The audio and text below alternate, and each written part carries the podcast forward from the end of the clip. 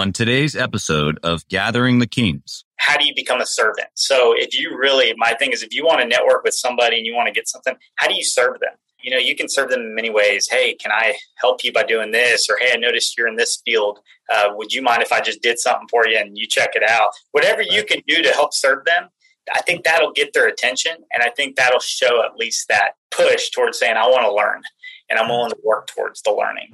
You are listening to Gathering the Kings with Chaz Wolfe featuring fellow seven, eight, and even nine figure business owners who have real battle scars from business and life, but have prevailed as the king that they are designed to be. We welcome high performing entrepreneurs to the stage in order to reveal the real of the real on what it takes to build a successful business today.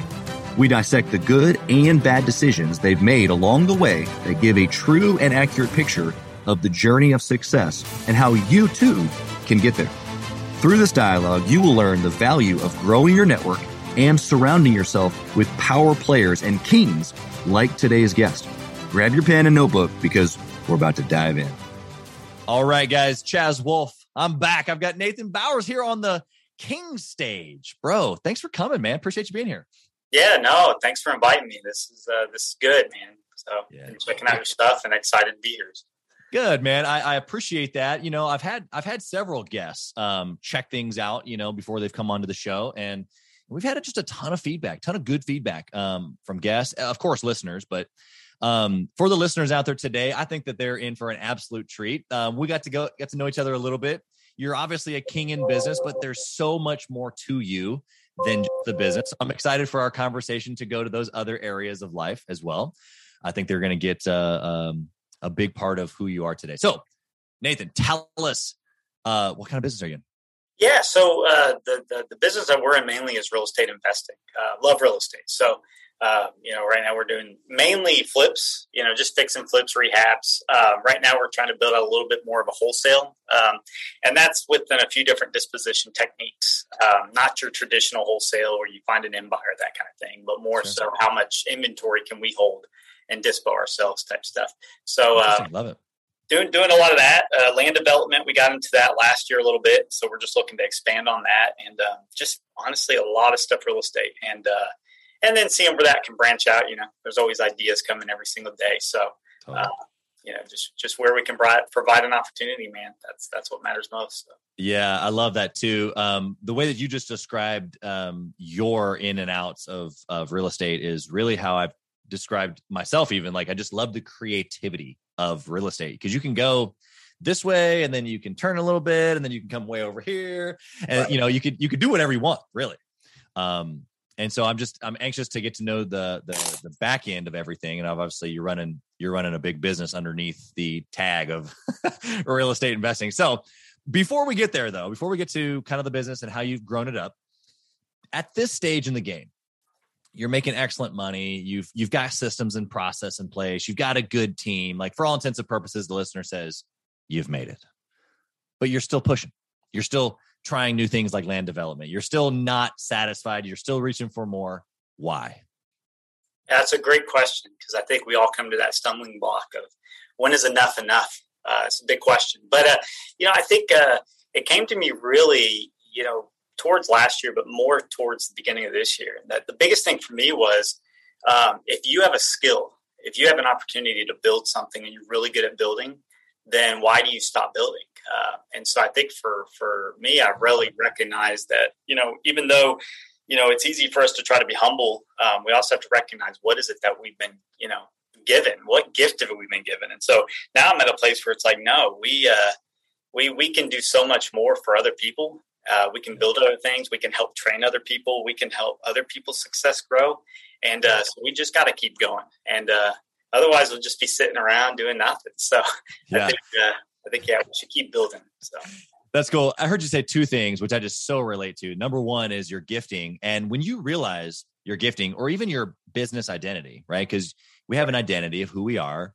Um, and then that translates into business, into our purpose. And so I'm hearing you say that once you've gotten clear on that of like really why am i doing this there's so much more than just you know earning money to buy things of course we need to do that but it becomes bigger than that and it becomes down to okay like you're really good at like what you said is building um I just love that perspective. And I just, I respect uh, another entrepreneur that can just clearly identify that themselves and then press into it and be okay with like, maybe sometimes working long hours or trying to get new connections or the things that maybe you don't have to do but you do them anyway because it's it's who you are it's who you're designed to be. The second thing i heard you say is the helping other people man. Like is that something that just came this this last year of like us expanding that out? Because it's very kingly right? It's not like it's not it's not self-centered at, at it that at that point you're talking about. It's the kingly perspective to take care of others inside the organization or inside the kingdom and that's what you've got now is that the new part or has that been around for a while like tell us about that yeah, I mean, I think it. Uh, I think it originates with just discipleship. You know, I think it's that model of discipleship. You know, at the end of the day, we. It was back in my retail days. I could share a little bit, but I always found myself flocking to try to help the people that were uh, credited as, you know, oh, they're not very good at what they do, or oh, they're not supposed to be here, or oh, they're upset. We should just go ahead and terminate them or fire them. And it's like there's a reason why they're here. And so it's just trying to find those people, the, and we call ourselves the oddballs uh, but we're an oddball group, and the reason why is because we want we want everybody to know it doesn't matter. You don't have to have this certain stigma to you or uh, education or experience. All of that's important. Don't get me wrong. Um, but yeah, just being able to help people that you know genuinely want to you know succeed, and uh, you help guide them along the way, disciple them, and then hopefully they do the same thing for others. So. Yeah, I love I love the word disciple because it puts a whole nother spin on teaching, coaching, training uh, there's a personal um, a- element there. It's actually funny. It was a couple years ago. Um, before I really started doing any sort of like strategy coaching with entrepreneurs, of course, before this podcast, before any mastermind groups, I I was I would say to my wife, I I want to I want to disciple business owners. I don't I don't I, does that do those go together? I don't know what that means. You know, right? So, um, I I that's the first time I've heard someone else say it like that. So I just um I'm I'm, I'm getting the chills over here, man. Okay, you've told us why you push at this stage, but tell us how you got started into business. Was it real estate was the first business? Were you in business before that and and you stumbled across real estate? Tell us the beginnings. Yeah, just just a quick short intro. You know, started young, working, and create. You know, had a family while when I was eighteen. You know, got married when I was eighteen. Had my wow. first so at that stage, it's like I got to work to survive and provide. Yeah. So got caught up into the whole, hey, let me go ahead and work and and try to run up the corporate ladder. Did all that for a while, but you know, I always wanted to get out, and so that that's kind of our thought is we got to get out, we got to get out, we got to get out. But you know, there were a couple of moments, and I go back to this one moment where I really thought, man, I want to run my own business, and it was um, I had this uh, product, um, and it was these uh, face mask. It was a okay. ski mask for elevation mask, and oh, I love okay. this story because I knew that they sold, and I'm like, these things are a hundred dollars plus a pop, and uh, so I ended up buying some from overseas, and uh, didn't have any clue on how to do this, but uh, I ended up drop shipping them on eBay. Okay. Sold like two thousand dollars in like one day, wow. and at that moment, I got kicked off for doing it. Uh, you know, they were coming overseas.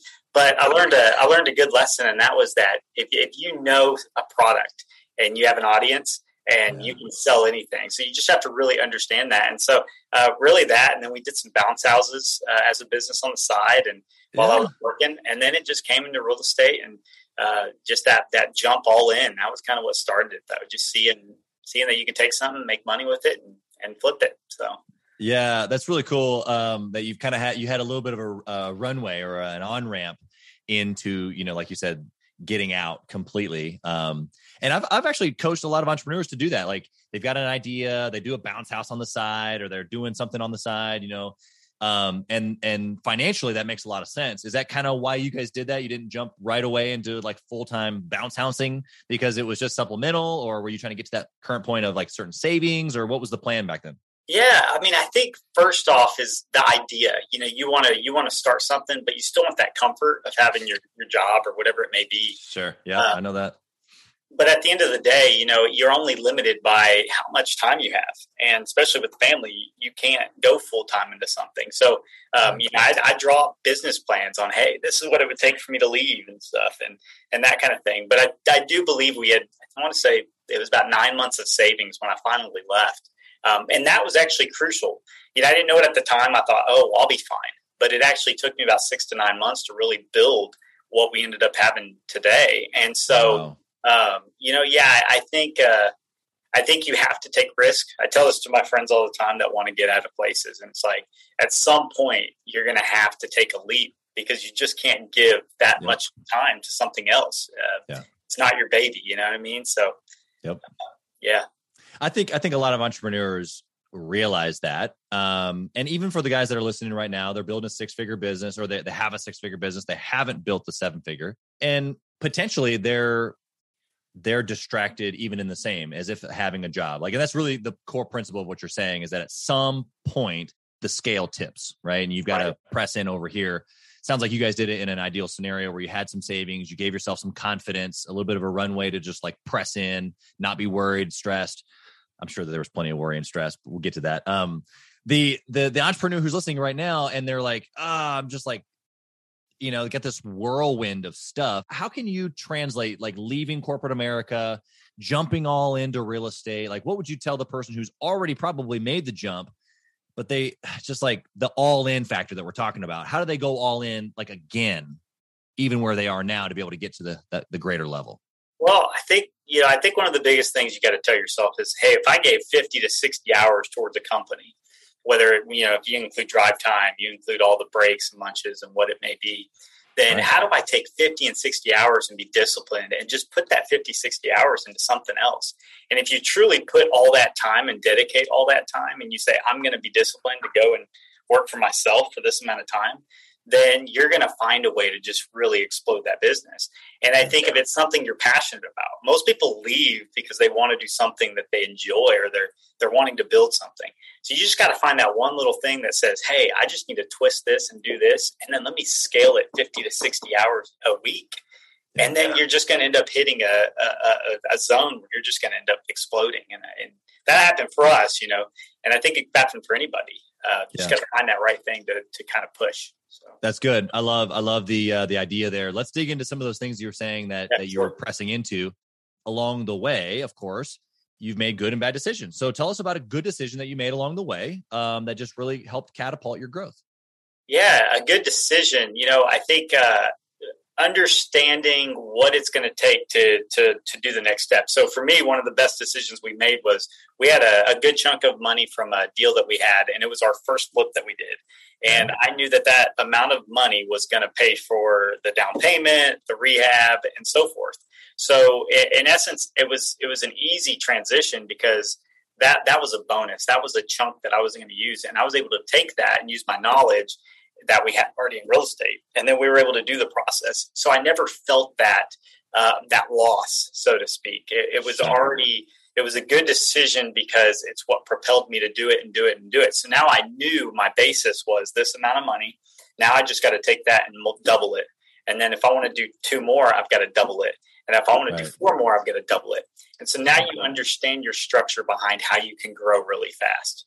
Yeah. Okay. And so for the person listening right now and they're hearing this decision of basically taking winnings, investing, creating a process where you can basically predictably grow is what in right. essence what you said, right? Exactly. How does someone at like a two, three, four, five hundred thousand dollar business implement what you're saying from a high level? Like they gotta they gotta hone in on their systems. They got to be able to invest. What are they investing in? You know, I, I use uh, this uh, line from a movie all the time, and it's uh, it's a movie from Moneyball.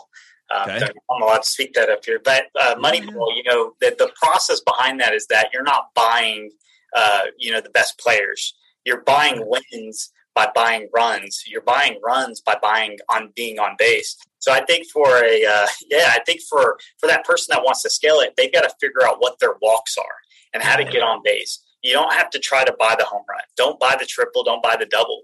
Just try to get on base. And then how do you get on base a lot of times? So one thing we say is we always buy profit. We don't buy houses. We buy profit. Why? Because I just want to know how to get that walk, how to get that single. And then I know if I get that many and that many and that many, I'm going to end up buying myself a win. And then I want to win this many times in a year. And I think that's the key working backwards and finding out what your walks and your, your singles are. Dude, I, we could, we could end right now and, and they would have so much to go work on. Um, you know, I've used different language, but man, it's the same exact thing. It's like you have to create a repeatable process.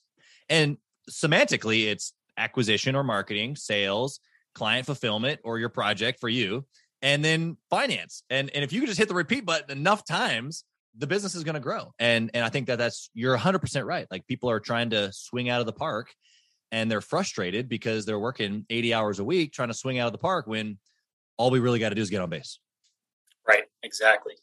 It's like winning is the drug, right? Like exactly. don't don't worry about the, the the grand slam. It's just like you just got to get a win, and the win is to get on base.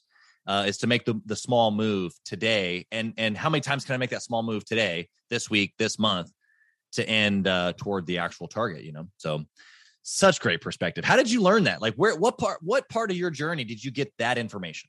Yeah, it's a great question. I always ask myself that sometimes, but I think it's just a culmination of just all the different people I've seen. You know, a lot of times you see stuff behind the scenes, and this goes back to that philosophy of everybody's watching, right? You don't know who's watching, but everybody is. And so I think I would just take a lot of nuggets from all these different little places and, and say, okay, well, I've seen they're successful and they're doing it the right way. They don't have to teach me directly, but I can just see what they did and implement that. And so there were many people along the way, you know, just reading books and different things of that nature. But I think also just like like watching that movie you know you can do something but then once you see i love sports so i think sports is a great reference for a lot of us is how, how are the most successful franchises out there winning why do the new england patriots win all the time why does tom brady win all the time why do these guys win all the time Gregg Popovich is a great example and they always talk about it fundamentals you don't have to be flashy you just got to figure out how to do it little by little and do it well the fundamentals and so I think it applies for any business that you're in. Same thing. So Yep, that's so good. That's so good. Okay, so let's flip the coin. Let's talk yeah. about a bad decision that you've made that was ah. uh, terrible. Keep us keep us out of the red zone.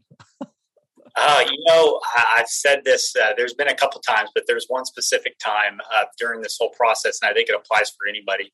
Is doing business with friends or very very close people to you, and not having the right expectations, not having it in writing. So um, there's to this day, there's only one property that we've ever lost money on, and um, it was it was a property that we did with the friend. And you would think with two great minds, you would do really well, but in in essence, we didn't set the right expectations, uh, and it, you know it's it's everybody's fault. It's not just one person. It's one sided. But I think it goes to show don't do stuff with people unless you really uh, set those expectations uh, and put it in writing. You know, it's not hard to put something in writing, but somebody it's like not. me, you got to have somebody do it for you. So yeah, exactly, exactly. Yeah. So um, just to pull out uh, the the super clear nugget here, it's not don't do business with friends or family. It's if you're gonna do business with anybody, clear expectations, especially with people that you know, like and trust, like friends and family, are unbelievably important. And not just expectations of like, hey, here's what we're talking about, but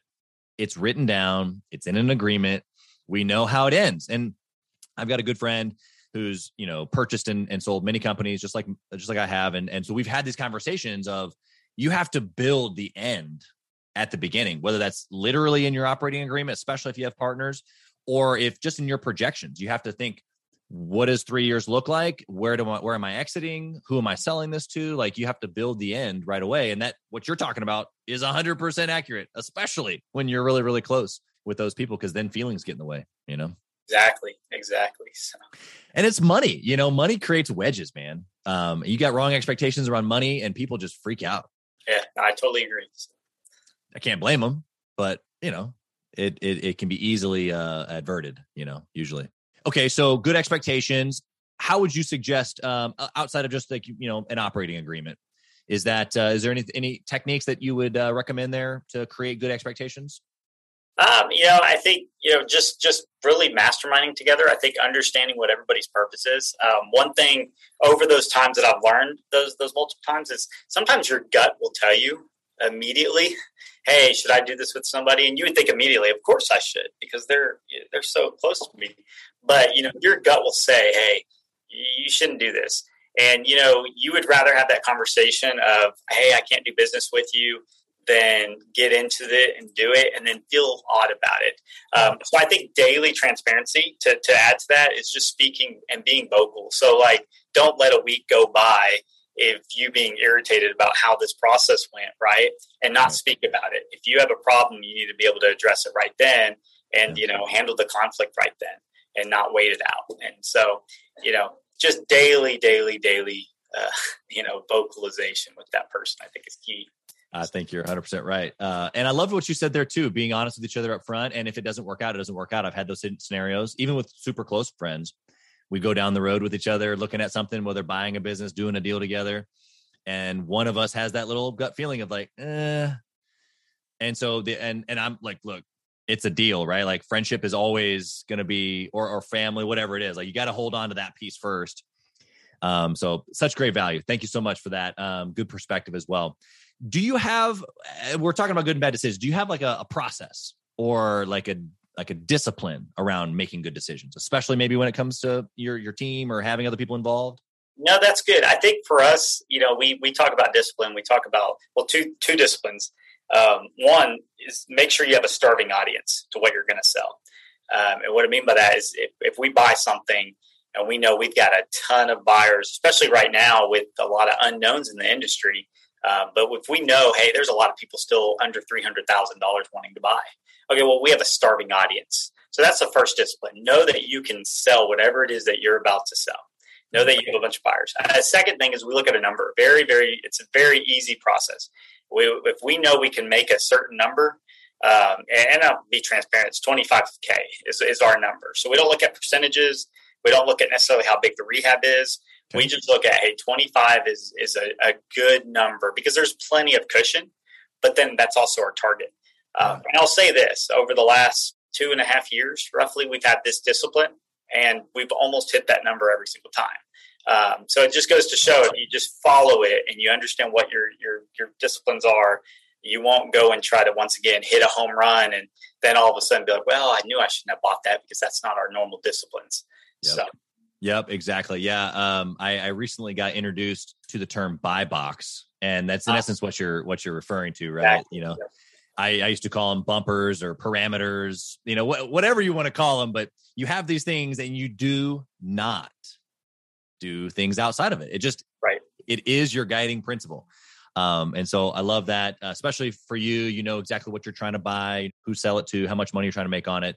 Obviously, at this point, you've done hundreds of transactions. I'm, I'm assuming, but the uh, the opportunity for you to hit the repeat button becomes really easy when you have those things identified ahead of time.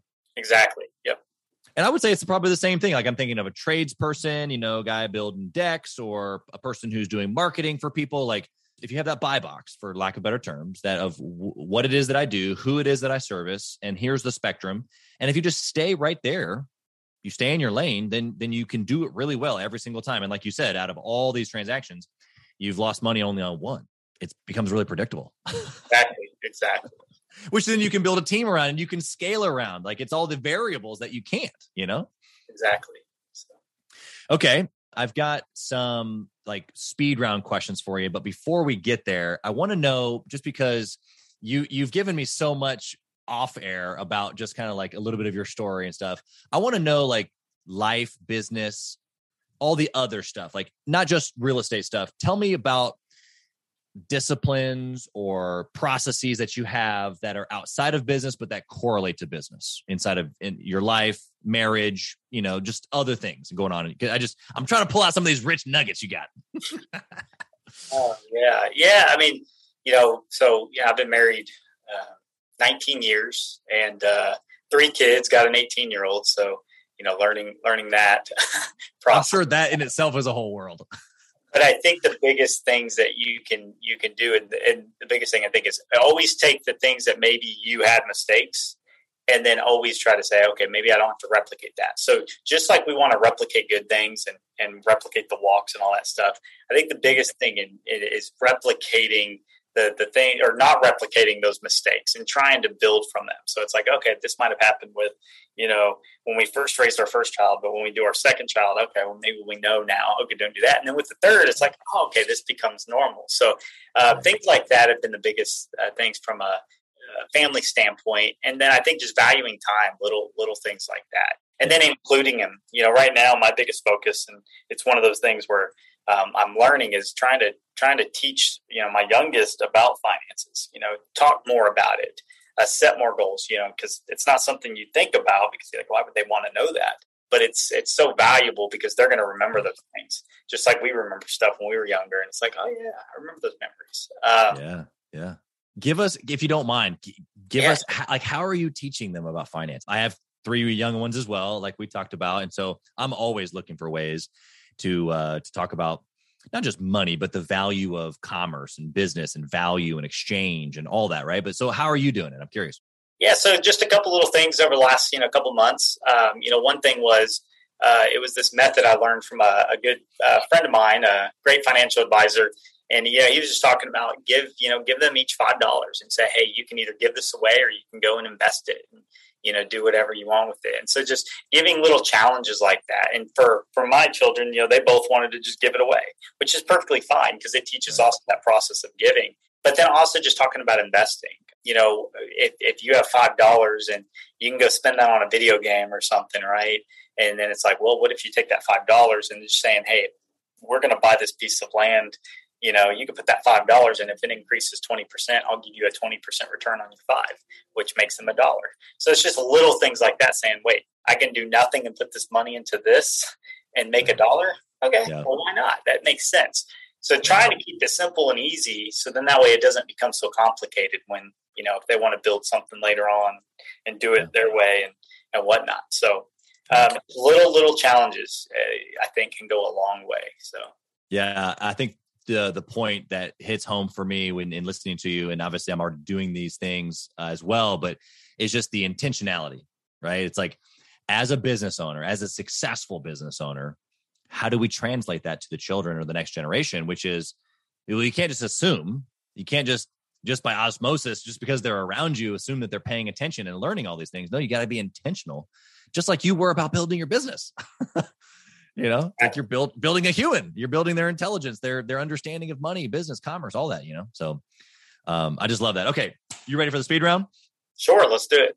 The first question is if you could only pick one metric in the entire business to track forever and ever what would it be? Uh, profit. Okay. I always got to go profit man. If you're not making money you're not making money. Yeah you just keep it simple. Keep it you know does it make money you know what you're buying, what you're selling. Is there profit in between? And That's good. Uh, you can do everything with that. That's your hub. That's yep. That's right. You got to know got to know that number. Okay. Second uh, question is, what book would you recommend to a six figure owner trying to get to that seven figure mark?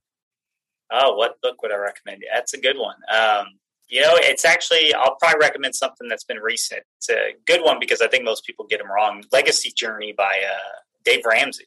Okay. A lot of people know Dave Ramsey as a hey, get out of debt, don't spend any money, all this other stuff. But no, the guy's got such financial uh, advice. And once again, it goes back to audiences. So in this book, he talks more about how to elevate yourself to, to those levels. You said exactly just what you said six figure to seven figure. That's exactly what he's talking about. And he's speaking from a language that I think most people can understand. So that's awesome. Well, great. Uh, I haven't heard of that one. Um, obviously, I'm familiar with Dave. So that's, that's a great, uh, great book that I'll have to get for myself. Next question is Do you intentionally mastermind or network with other entrepreneurs and why? Um, yeah, I, th- I think I do. I, I, might do it a little different. I'm a little organic probably in this. I'm not, I'm not a big events guy. Uh, we don't go to events and that's, that's again, one of those disciplines. It's like, you know, I don't need to fly out and do these things.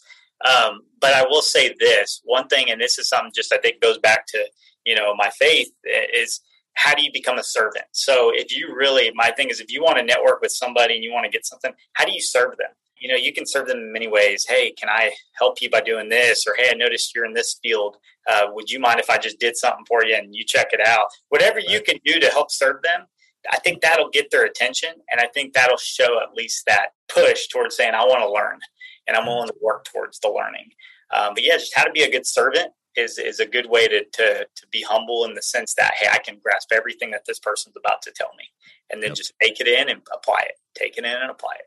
That's right, and that kind of I mean, we could talk a whole a whole podcast on just that. But what I heard you say that I want to pull out for the listener is the application of what's either learned in a group or in a conference or like you said even if just meeting an individual when you learn it the next step you said was then apply it and that's the that's a huge gap for a lot of people. They hear it they go to a conference like you said or maybe they are um, uh, in a, a, local you know networking group or something they learn something and then they write it down. And like it, it's like they never learned it you know like they, they don't go apply it. So any any things that you've done there as far as whether it be disciplines again or just things that, that have helped you take from like hearing it to understanding it to writing it down to actually implementing it? Yeah, well, I'll, I'll, share something that I just got the other day, and I, and I read this from a guy. This goes back to the starving audience, but I think it'll apply to, to anybody. Is if you have a starving audience, you know, you take uh, this is just something simple. You take a you know a bar crowd, right? You know, two o'clock, I guess everybody gets out of the bars or they close down, right?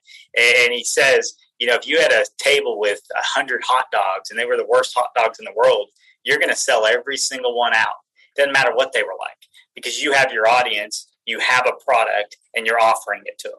And so I think from an uh, application standpoint, that really got me thinking not so much, hey, all about real estate, but I also, you know, I'm right now I'm in the process of how can I just take that little model and just go and reapply it because you know you could do that with anything. And yeah. so, you know, for me, I will go back to a we used to do these things called tax sales, um, where you would go to the auctions and buy these cheap properties, yep. and they were tax foreclosed. And so I learned all about them in about a day, and was like, "Oh, you can resell these since they've been six months." So we'd buy these things for a hundred, two hundred dollars, and then we would just go and sell them the once we got you know all the the, the liens cleared up and all that stuff for like three right. grand. Yeah. And so it's same same thing. You take something simple, you have an audience, you buy it, and you apply it. Now, right. if I never went to that tax sale, I would have never even knew that that was possible. Right. And then, you know, a lot of people started finding out in the last two years and they've dried up, but um, they'll come back, you know, because it's just what, what, our market does. So things like that, you know, take something small, go, go, go sell a candy bar, you know, go sell some sodas, go get a vending machine and put it in a gas station or something, or, you know, anything small, watch the return, watch the return, watch the return. Yeah. Yeah. It's good principle to follow. Okay. Second to last question. Actually, it's it. This is the first podcast where I'm going to ask a new last question. Ah, uh, so I'm going to I'm going to save on that one. Um, but the previous last question was, if you lost it all, Nathan, what would you do? Oh, if I lost it all, what would I do? Um, you know, I would probably find same thing, just exactly what I touched on. I would find a way to take something that was trash of somebody's, you know, because everybody, a lot of people throw stuff out and and make some money on that, uh, and then just flip small and then flip big. Keep flipping until you get to a larger scale. So you know whether that be couch that needs to be cleaned up uh, that was thrown out and then resold on Facebook for a few hundred bucks. Hey, you just made a few hundred bucks in a couple hours. Uh, just constantly doing that because everybody has a different value for something and you just have to find your you have to find your end buyer. Um, so if I was to start it all, I would do that, and um, I would do that to get to a point where I could buy real estate, yeah. and and uh, and then once I get to real estate, just repeat that whole process. So. I love it. So I heard you say you wouldn't give up, you wouldn't fold in, you wouldn't you know roll over, uh, and and you would go back to what you know. Um, but more specifically, you'd go back. You'd eventually find your way back to real estate, and so it obviously is a a key player in what you see your future being. Yeah, I, I love real estate. Real estate's great. That'll it'll be the hub of what we what we continue to grow in for sure. So that's awesome. Okay, so the new last question uh, for Gathering the Kings podcast. Here it comes. Ready? If you only had one hour a day to work on your business, how would you run your business? You know, I would I would definitely uh, take a platform um, and like I take a platform like Voxer. Uh, Voxer's a good one. Uh, I would basically say, who do I need to talk to in that hour? And if I need to talk to 30 people, then that means I got two minutes a person. And so I'm going to send one, I'm going to send one, one minute Voxer out, and then I'm going to get one, one minute Voxer back. And that's it. and uh, find a way to communicate to as many people the most important priorities of that time and then run from there. So, yeah. Love it. Good, good answer. Um, uh, I'll be curious to see what the other folks behind you answer. That's, that's a good question. You know, it, it, actually got brought up just uh, maybe a week or so ago. Uh, it was a question asked of me and several other folks in a room, and when I thought about it, I was like, "Wow!" And I just could like I just immediately fixated on how I would do that, and I already obviously have some really really um, keen ideas similar to what you said, but um, it just when you put yourself in the perspective of literally limiting your time. Like we all have the same amount of time, so we are limited by our time. But uh, as entrepreneurs, especially as someone like myself who just like I just don't have a problem working hard. Like I love working hard. Right. So, like an 18 hour day is like psh, whatever, you know. But if I only had the one hour, how would I structure that? You know, and so it's not just necessarily always about the grind or the grind culture. It's more so about systems and high level. And so I find myself in both camps, obviously, constantly because I'm always wanting more. Um, but I think that that mindset of of limiting your time on even on purpose, like when you don't have to, limiting it down to the one hour. I had one guy actually, um, a buddy of mine that I asked the, the question to just because I was curious of some answers right away. And he said, I would talk to the one person that runs my business for one hour and make sure that everything was on par for how it's going. And then I would limit it to one hour a week. And then I would limit it to one hour a month. And then I would limit, it, you know, just like continually just, and it wasn't just like the one hour. It's like, let me break it down even further. Um, and even that was just like, yes, yes, uh, we got to get to that place. So if the audience connected with you, Nathan, and they want to they want to just get to know you better. They want to maybe do a deal with you. They want to invest somehow, maybe potentially if you if you even offer that. How do they find you and connect with you? Yeah, so I mean, uh, I'm pretty active on Facebook. Facebook's a great thing. You look me up, Nathan Bowers, um, or you look up uh, Ambition Group um, on Facebook. Uh, you can email me, Nathan at ambitionrealtygroup.com it, you know, it just however you want to get a hold of me, you know, just reach out. You know, I'm all about uh, helping replicate the process. This process is, you know, I've seen people replicate exactly what I've talked to them about before, or, and what we've talked about. It's a simple process. I don't think any industry it makes a difference. You just have to know the industry. Um, but yeah, we can replicate that process, and, and, I would love to see people scale and grow. That's it's that's what it's all about, you know, and seeing what they can have, be capable of because we all have it in us we just have to pull it out of us and we got to actually push and push, push, push. Be a little uncomfortable, but it's good. So that's cool, man. I appreciate you just uh, making yourself available and, of course, bringing value today. Um, man, uh, the the listeners got a ton here, so I just so appreciate you, just your perspective, your experience, all that you've pressed into in the marketplace, your success, even. Um, and we just wish you absolutely nothing but success in all that you put your hand to. So thank you for being here. Yeah, no, thank you for having me. I appreciate it, Chaz.